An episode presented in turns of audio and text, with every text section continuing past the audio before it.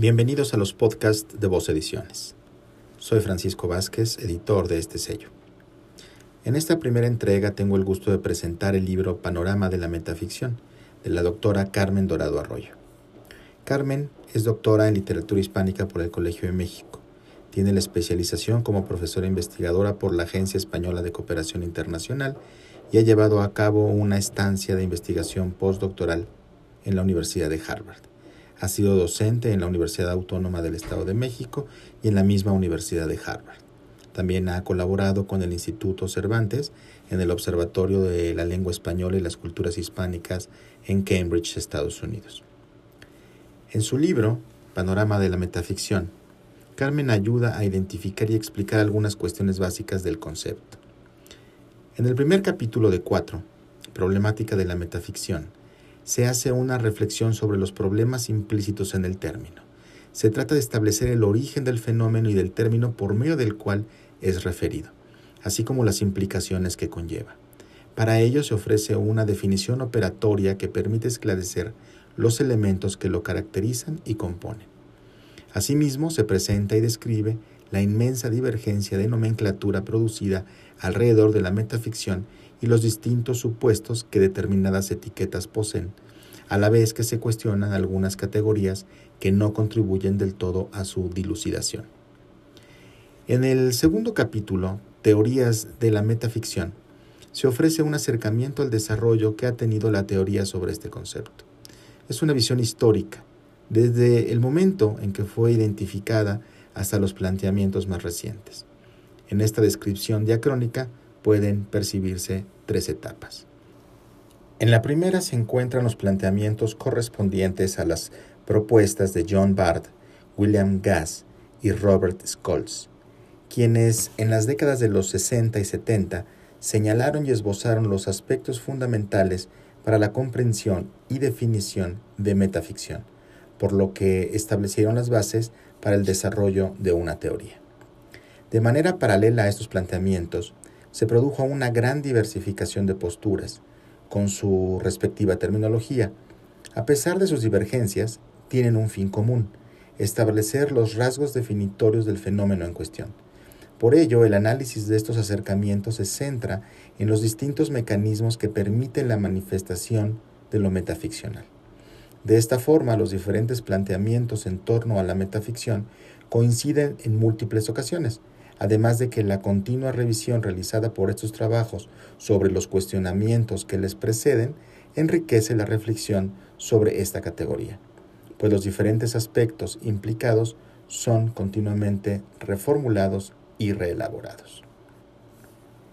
En la tercera etapa están incluidas las cuestiones más recientes, que se caracterizan por realizar una evaluación crítica de los estudios previos en estos trabajos se problematizan las dificultades conceptuales y terminológicas de las propuestas sobre la metaficción y al mismo tiempo se retoman aquellos planteamientos que permiten elaborar una teoría integral sobre este fenómeno.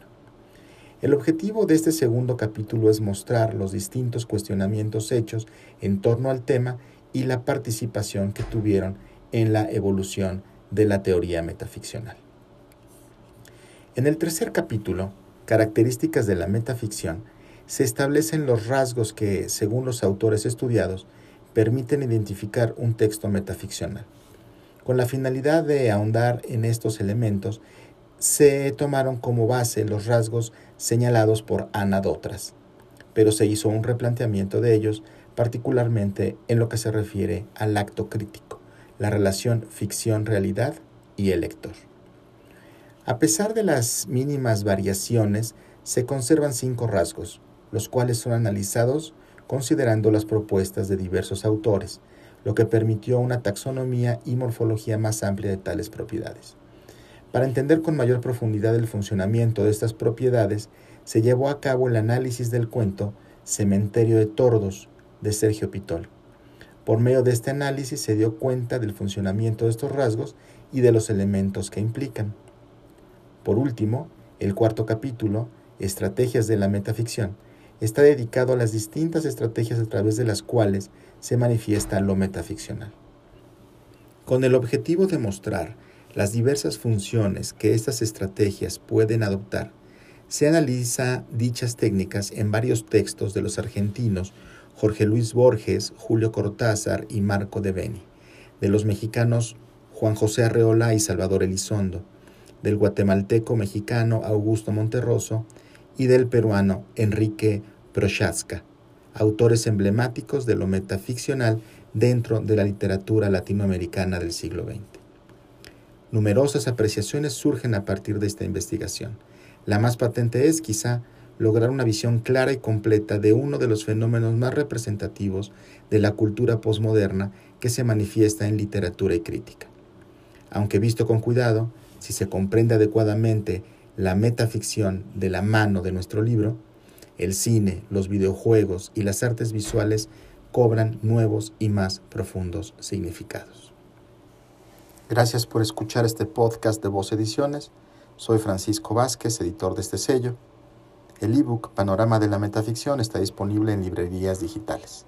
Síguenos también en Twitter, arroba ediciones y en nuestra página vozediciones.com.